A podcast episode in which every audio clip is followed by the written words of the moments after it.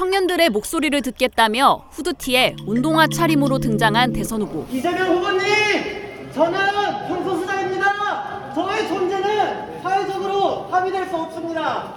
차별금지법, 우리 모두를 차별하지 말아야 한다는 합리적 이유 없이 부당하게 차별하지 말아야 한다는 차별금지법, 사회적 합의가 필요하신 것에 대해 사과해 주십시오. 저와 이 땅의 성소수자들과 비정규직 노동자들과 여성들에게 사과해 주십시오. 알죠? 사과해 주십시오! 사과해 주십시오. 네, 여러분 오늘 진행되는 이 후보와 경쟁하는 또 다른 대선 후보.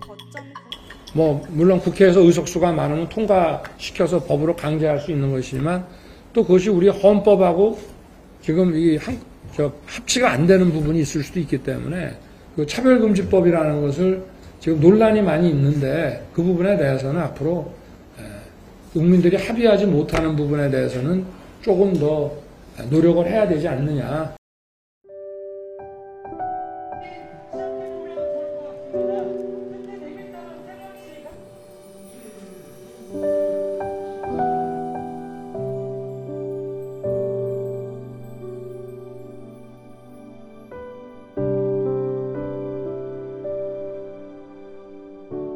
성별, 나이, 출신 지역, 성적 지향과 성별 정체성. 20가지가 넘는 그 어떤 이유로도 차별을 받아서는 안 된다는 내용을 담고 있는 일명 차별금지법.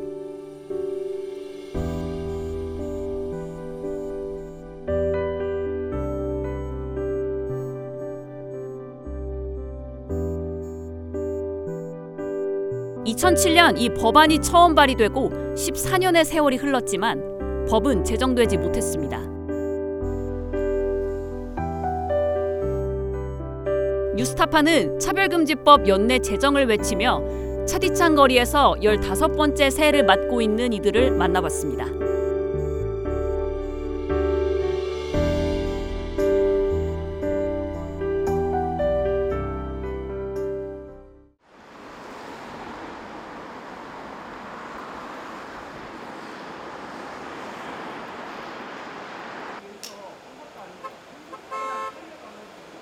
오늘 아침까지 천막을 지킨 사람들과 내일 아침까지 천막을 지킬 사람들이 만났습니다.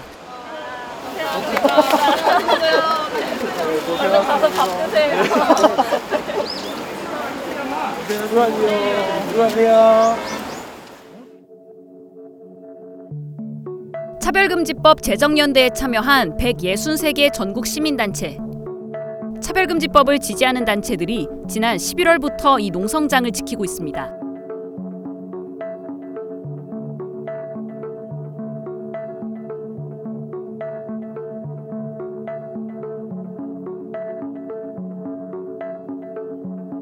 저마다 사연은 다르지만 이들의 목표는 하나.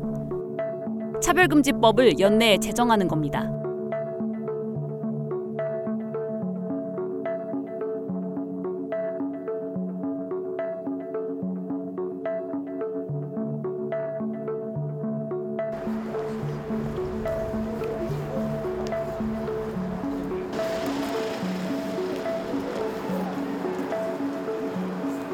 네. 짠.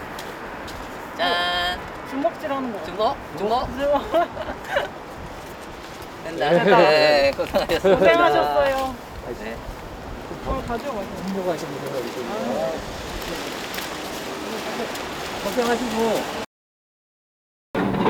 중국 차재원 자체는 재작년에 구성된 거예요. 예. 2018년? 2018년. 당시에 충북에서는 어떻게 생기게 된 거예요? 그, 그 해에 전국에서 이제 인권 조례 공격이 좀 있었는데 우리 지역에는 충북의 증평군에 인권 조례가 있었는데 그때 폐지가 됐어요 결과적으로. 전국적으로 지역에서도 붙지만 전국적으로 이렇게 좌표 찍듯이 해가지고 뭐 시 홈페이지 뭐 군의회 홈페이지 같은데 쫙 이제 반대 뭐 이렇게 하는데 대부분이 동성애 얘기를 거의 해요. 뭐 성별 정체성이라든지 동성애 관련된 내용이 없는데 뭐 그걸로 그냥 공격을 주로 했었죠. 그- 그런 게 되게 많아요. 그냥 인권자 붙으면 그냥 다양성 붙으면 그냥 그렇게 되더라고요. 어, 같이 대응할 필요가 있다 이런 공감대를 형성하고 재정 연대를 같이 출범을 시켰던 것 같아요.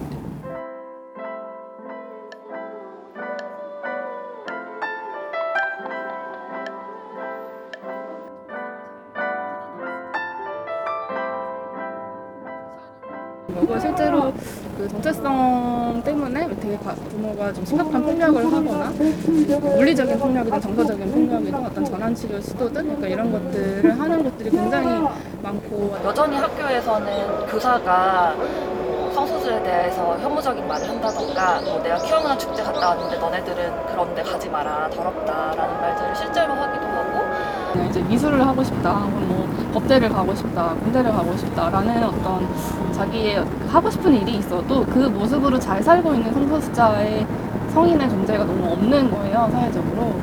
그거는 사실 자기에 대한 자기의 어떤 미래고 나의 어떤 그 앞으로의 모습이기도 하니까 그거는 희망이기도 한 거잖아요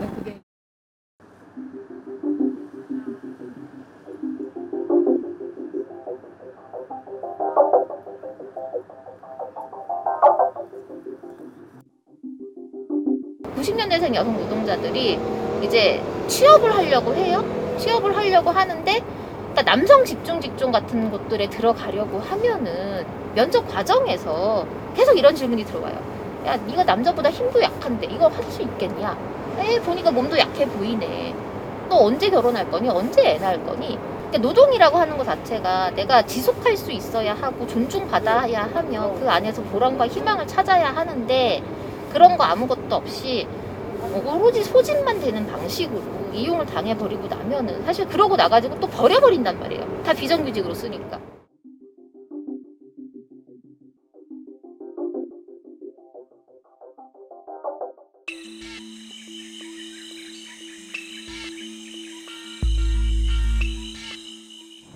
결국 재정은 가능하지 않을까라는 생각은 하는데요.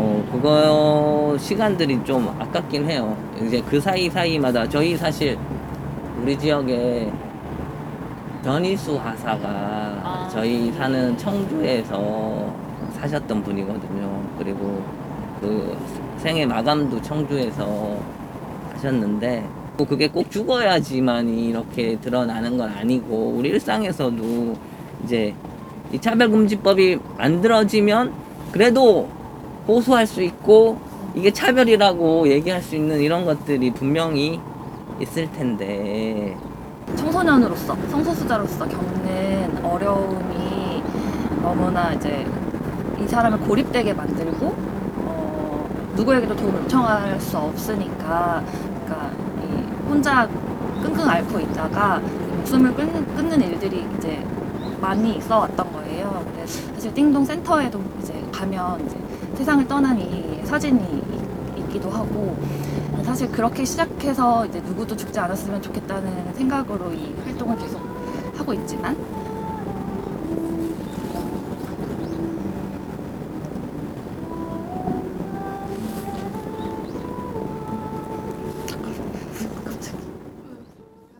일상의 순간순간마다 차별과 혐오를 견뎌내야 했던 사람들은 결국 하나씩 쓰러져 갔습니다. 커뮤니티에는 이제 무소식이면 희소식이라는 말이 있는데 우리는 그게 부고다. 그몇 년, 1년에 한 번씩 얼굴 보는 자리가 있는데 그게 장례식장이고 뭐 이런 말들이 있어요. 성소수자의 자살이 너무너무 많아서 그리고 정말 기계적으로 이제 이런 것들 이제 막 부고 받고 막 문자 돌리고 같이 사람 모아서 가고 조의금 내고 이런 것들 이제는 너무 많이 해서 기계적으로 한 지금 어, 20대들의 자살률이 굉장히 높아졌고 다른 어떤 연령대보다 높은데 이거 자체가 사실은 조용한 학살이다. 아무도 관심 갖지 않, 않는 거죠. 이렇게 많은 여성 노동자들이 학살되고 있는데 아무도 여기에 대해서 이야기하지 않고 아무도 여기에 대해서 집중하지 않고 어떠한 대책이나 정책도 나오지 않는 그러한 현실. 이 1, 2위 자체가 경제적 어려움과 근데 어떤 취업난이라든가 이런 것들 때문에 자살 충동을 느낀다라고 하는 응답이었어요. 그게 전체의 거의 40% 가까이에 달했어요. 저희 국민의힘 제20대 대통령 그렇게 많은 이들이 삶과 죽음을 넘나드는 사이 또다시 대통령 선거가 찾아왔습니다. 차별금지법이 처음 발의된 2007년 이후 네 번째 맞는 대선입니다. 하지만 대통령 선거에 나선 후보들은 여전히 차별금지법으로부터 멀리 떨어져 있습니다.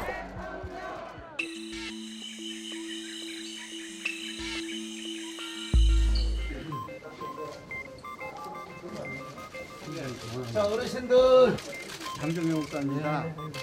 두번 통화했지 어제.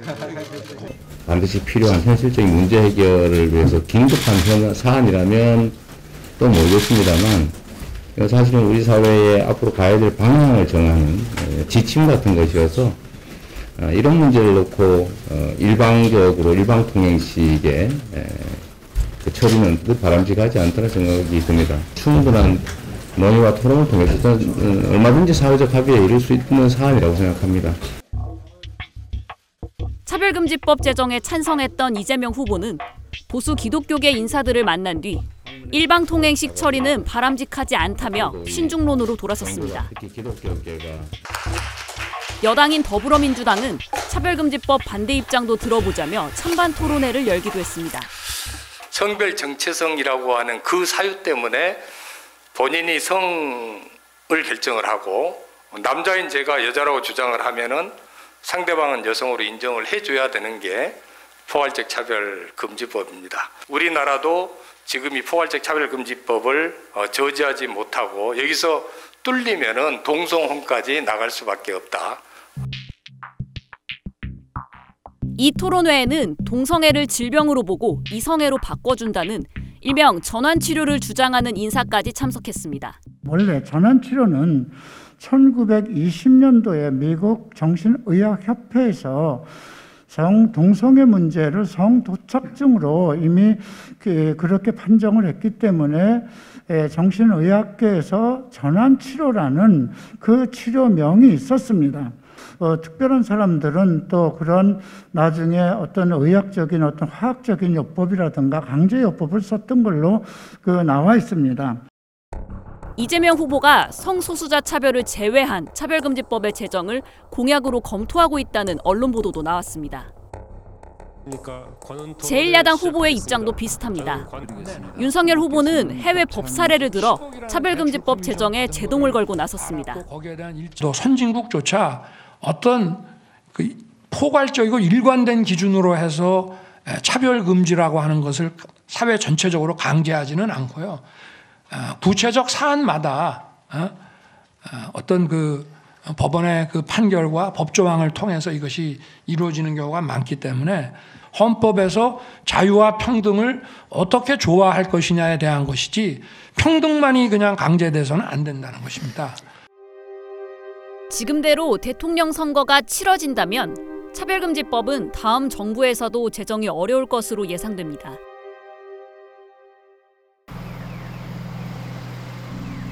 차별금지법 제정의 필요성을 주장해온 사람들에게 21대 국회, 특히 2021년은 특별한 의미가 있는 해였습니다. 네 번이나 차별금지법이 발의됐고 법 제정을 촉구하는 국민청원에 10만 명이 넘는 국민들이 동참했기 때문입니다. 그러니까 할 수 있고 해도 괜찮고 해야 되는 법인데 그거를 이 충분한 의석과 임기를 가지고도 안 했다? 국민들이 그러면 다 떠먹여 줄 테니까 너네들은 이제 이거 논의만 해가지고 제정만 시켜라 하고서 10만 명 모아가지고 떠먹여 줬는데도 그거를 2024년까지 미루자고 한 거잖아요. 올해 기대가 정말 크셨던 것 같아요. 저도 기대가 정말 컸고, 아, 아 진짜 될 수도 있겠구나. 이게 정말 결실을 맺을 수도 있겠구나. 21대에는 발의까지 됐는데, 그게 한 번 꺾였다고 해서 툭 꺾이지는 않을까. 나는 이제 지역에서 활동하면서 이 법 제정이 올해 안 되면 내년에는 어떻게 해야 되나. 하지만 정치권은 보수 기독교계 등 차별금지법에 반대하는 세력의 눈치만 살폈습니다. 차별금지법 제정에 반대해온 보수 기독교계 목사가 기독인 지원 본부장이란 직책을 맡아 한 대선 후보의 캠프에 참여하고 있을 정도입니다. 하지만은 사실 차별금지법 여론조사라든지 설문조사 뭐 이런 거 나오면 지금 최근에는 상당히 높잖아요. 그래서 계속 망설이고 일부 보고 뭐 그러는 거에 사실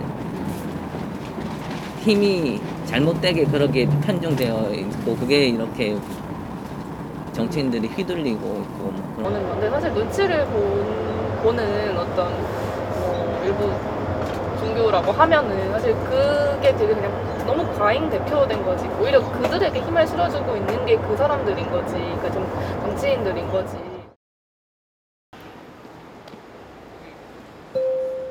차별금지법 제정에 찬성하는 기독교 내부 목소리도 무시되고 있습니다. 함께 드리는 기도를 저와 여러분이 번갈아가며 나누겠습니다.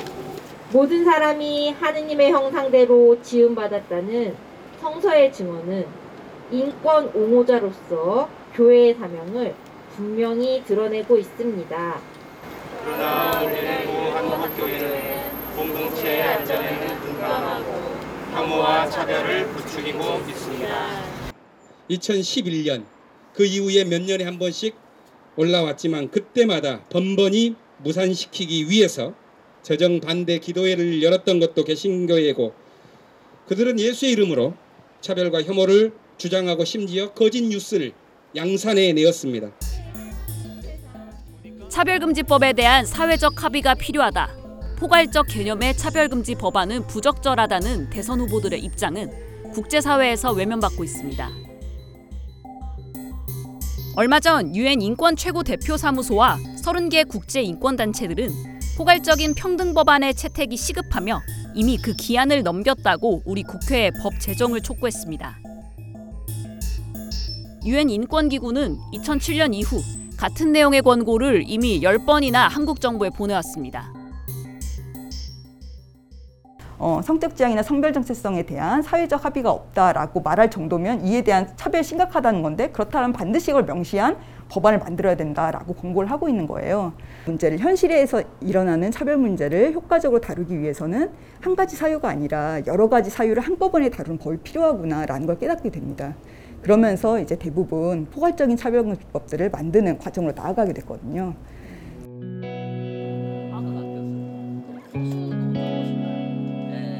차별금지법 제정을 주장하는 사람들이 느끼는 분노와 무력감만 점점 깊어지고 있습니다. 사실 우리가 법을 제정할 수 있으면 가장 좋죠. 근데 못 하잖아요. 못 하니까 계속 그런 사람들한테 법을 제정해 달라고 얘기하는 거고 어떻게 보면 호소하는 건데 약자인 나는 그 사람의 이제 눈에는 보이지 않는 것 같다. 그래서 근데 그런 사람이 그런 발언력을 갖고 있으니까 더 화가 나죠. 사회적 합의라고 하는 게 도대체 100% 국민 투표를 통해, 거, 통해 거쳐서 만들어져야 사회적 합의냐 당신들이 말하는 사회적 합의가 뭐냐라는 거 하는 걸 되묻고 싶어요. 근데 대선이라고 하는 게 대통령이라고 하는 자리가 그런 소수자들의 차별과 배제와 소외를 듣고 바꿔야 되는 자리란 말이죠. 대통령의 기본 중에 기본이란 말이에요. 근데 그것에 대한 아무런 고민이 없다는 거가 저는 제일 화가 나요.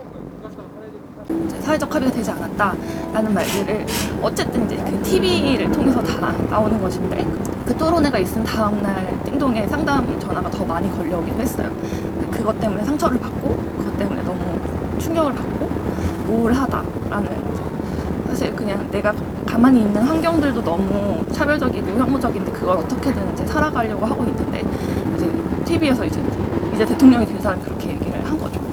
그랬을 때 그러니까 부정당하는 느낌이 굉장히 컸을 거고 그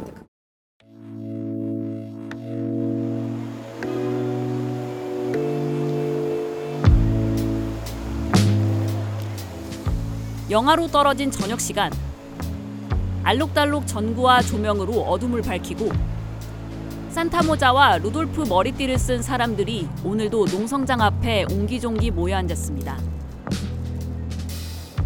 저는 차별금지법이 제정되면 머리를 무지개색으로 염색하고 싶어요. 저는 여기 국회가 직장입니다. 아, 이제 차별금지법 있는 세상에서는 성소수자가 머리를 무지개색으로 염색하고 국회에서 일해도 아무 문제가 없는 세상이다. 당신들이 막으려던 세상이 결국은 왔다. 이런 걸 좀 일터에서 만연하게 보여주고 싶다. 지금 마음이 아프신 분들 그런 분들께 꼭 전하고 싶은 말은 우리가 함께 한다.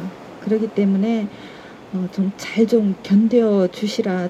그분들께서 계속 열심히 활동을 하고 계시니까 분명히 세상은 나아진다. 꼭 이 말씀은 꼭 드리고 싶습니다. 용- 차별이 무엇인지를 정의해주고 어, 포괄적으로 정의하고 그에 대해서 구체적으로 판단을 할 수 있는 여러 가지 구체적인 조항들을 두는 것입니다.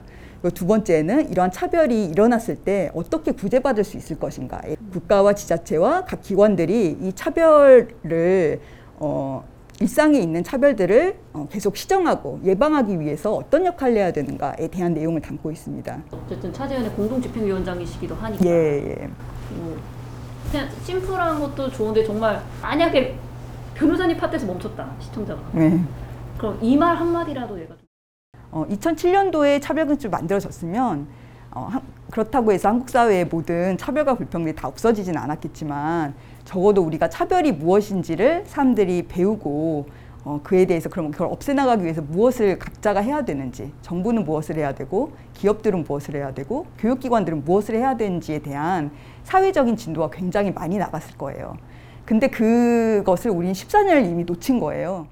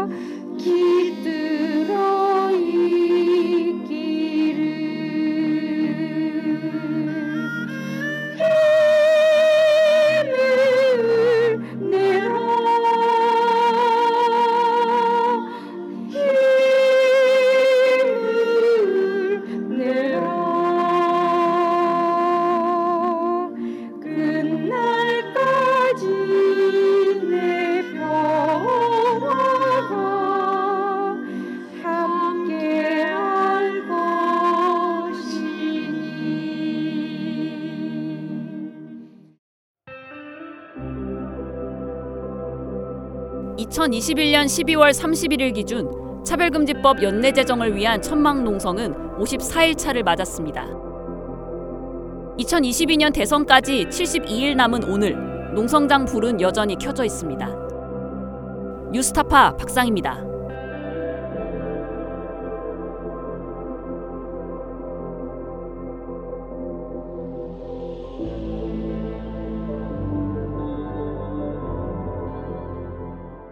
목숨을 걸어서라도 지키려고 하는 것은 국가가 아니야.